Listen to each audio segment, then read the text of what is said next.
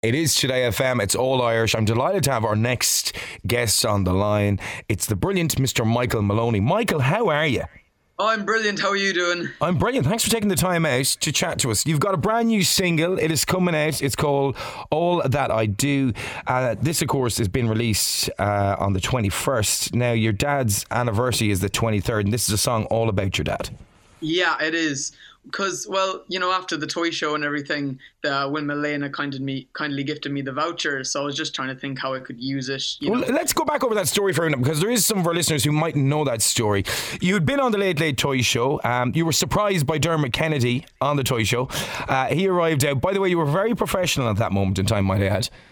Oh, uh, I didn't know what I was doing. It's all oh, the show must go on, my friend, and you did it and you nailed it. And Dermot then presented you with a voucher for Windmill Lane uh, for a day's recording, and that's where you went. Yeah, so I I kind of written a couple songs uh, previously, and I was like, you know, I'm happy to record them. But then, you know, one day, Mum was just uh, cooking me breakfast, and I just looked at the pan, and you know, my dad was a chef, so he always used to cook me breakfast, and so the the thought just kind of came to me like a light bulb moment almost. I was just like, you know why why don't I write a song for my dad? So that's kind of where the thought of it came from. And then after that, I knew I wanted to write a song for my dad. I just didn't really know how to go about it or from what angle, if you get me.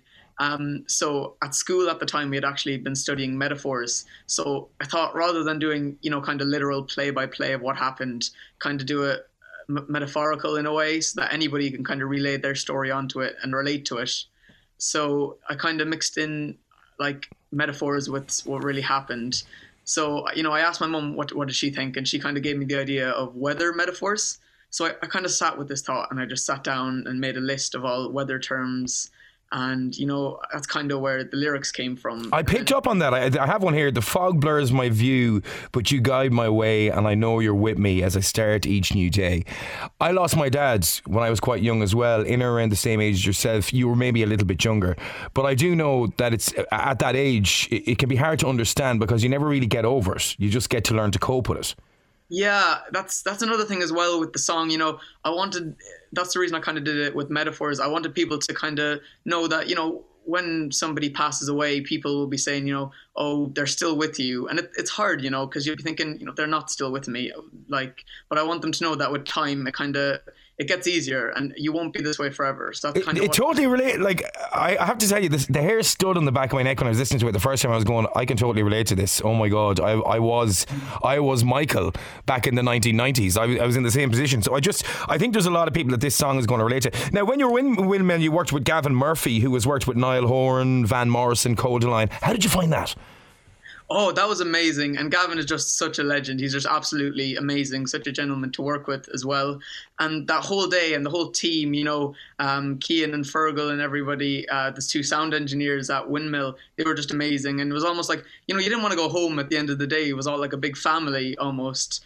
And, you know, I had never actually seen a professional recording studio or anything of that sort before. So, you know, even, you know, the soundproofing and everything in the studio, going in from the hallway of Windmill into the recording booth, it was like such a strange sensation. But all I can really relate it to is like, you know, when you go into the cabin of an airplane, you kind of have to change to the acoustics of the room. And it was just such a cool feeling. I had to kind of go back into the hall and into the room just to feel it a few more times. I love that. I love that. It's like, but on the same note, like it being an airplane, it was also like the Greatest Showman where it goes boom, ah, and you're kind of making you're making your move there. You're kind of going right. This is the moment, isn't it? Really, I'm in here now.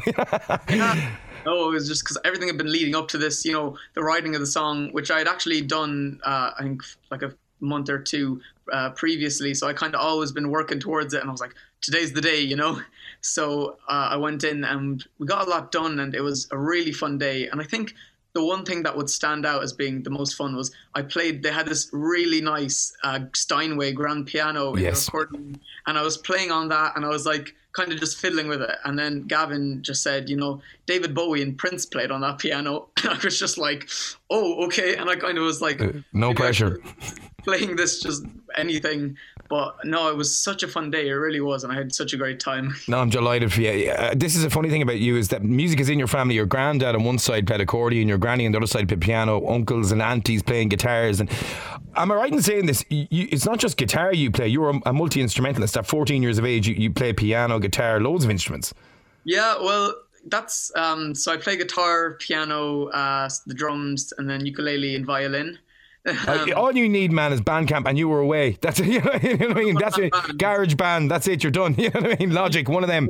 the drum on their back, and they have the whole thing on them. Yeah. Just get a harmonica. That's it. That's it. You're done. You're done. And the harmonica just has to be in key, and there's all the different keys. but you know, I actually admire that so much because because you're quite young. Um, you're in Ballina at the moment, and I mean, obviously, you captured the hearts of the nation in the toy show. But this is only going to grow for you. I know when I heard your music at first, I was delighted first of all to hear that that you know that you were recording. The second thing I'm going to say about it is is that straight away I just got these pangs in my heart of like Billie Eilish when she was in around your age. That's when she kind of emerged, and then like now we see where she is. But I kind of see a bit of that in you on the male side of things, and I wish you well on that journey, my friend. Oh, thank you so much. Yeah, so um, so fingers crossed now these gigs start rolling out. Are you looking forward to like getting over this COVID nonsense and and maybe kind of getting to play a few gigs? Oh, that would be amazing because I, I love busking as well. And you know, with COVID, we can't be doing that. And so anything just to get out and play somewhere would be absolutely fantastic. I, I presume, are you going to St. Muredach's School? Uh, I go to Gortnor Abbey in Crossmolina, Jesus and Mary Secondary School. You're in Cross. Perfect, perfect, perfect. Do you ever get to play a bit there in front of the classes or anything like that? Um, yeah, well, you know, in music class, you'd be playing ukuleles and we'd be recording videos. And so, yeah, you do get to play with, you know, my friends and everything. It's really fun. Well, I have to say this, right? As a song, um, it's going to reach out and touch a lot of people. It's called All That I Do. It's by Michael Moloney. Uh, it is, a fa- and it's, look, pretty much it's after coming out on the fourth anniversary of your dad passing away, which I think such a beautiful gesture for a song to come out for your dad as well. Um, I wish you all the best of success, and I look forward to having you in studio for a session sometime, Michael. Definitely. Thank you so much. Anytime. Thank you so much for taking the time out to talk to us and have a well, lovely day. for having me on. Thank you. Fergal Darcy. Weekdays from 2 on Today FM.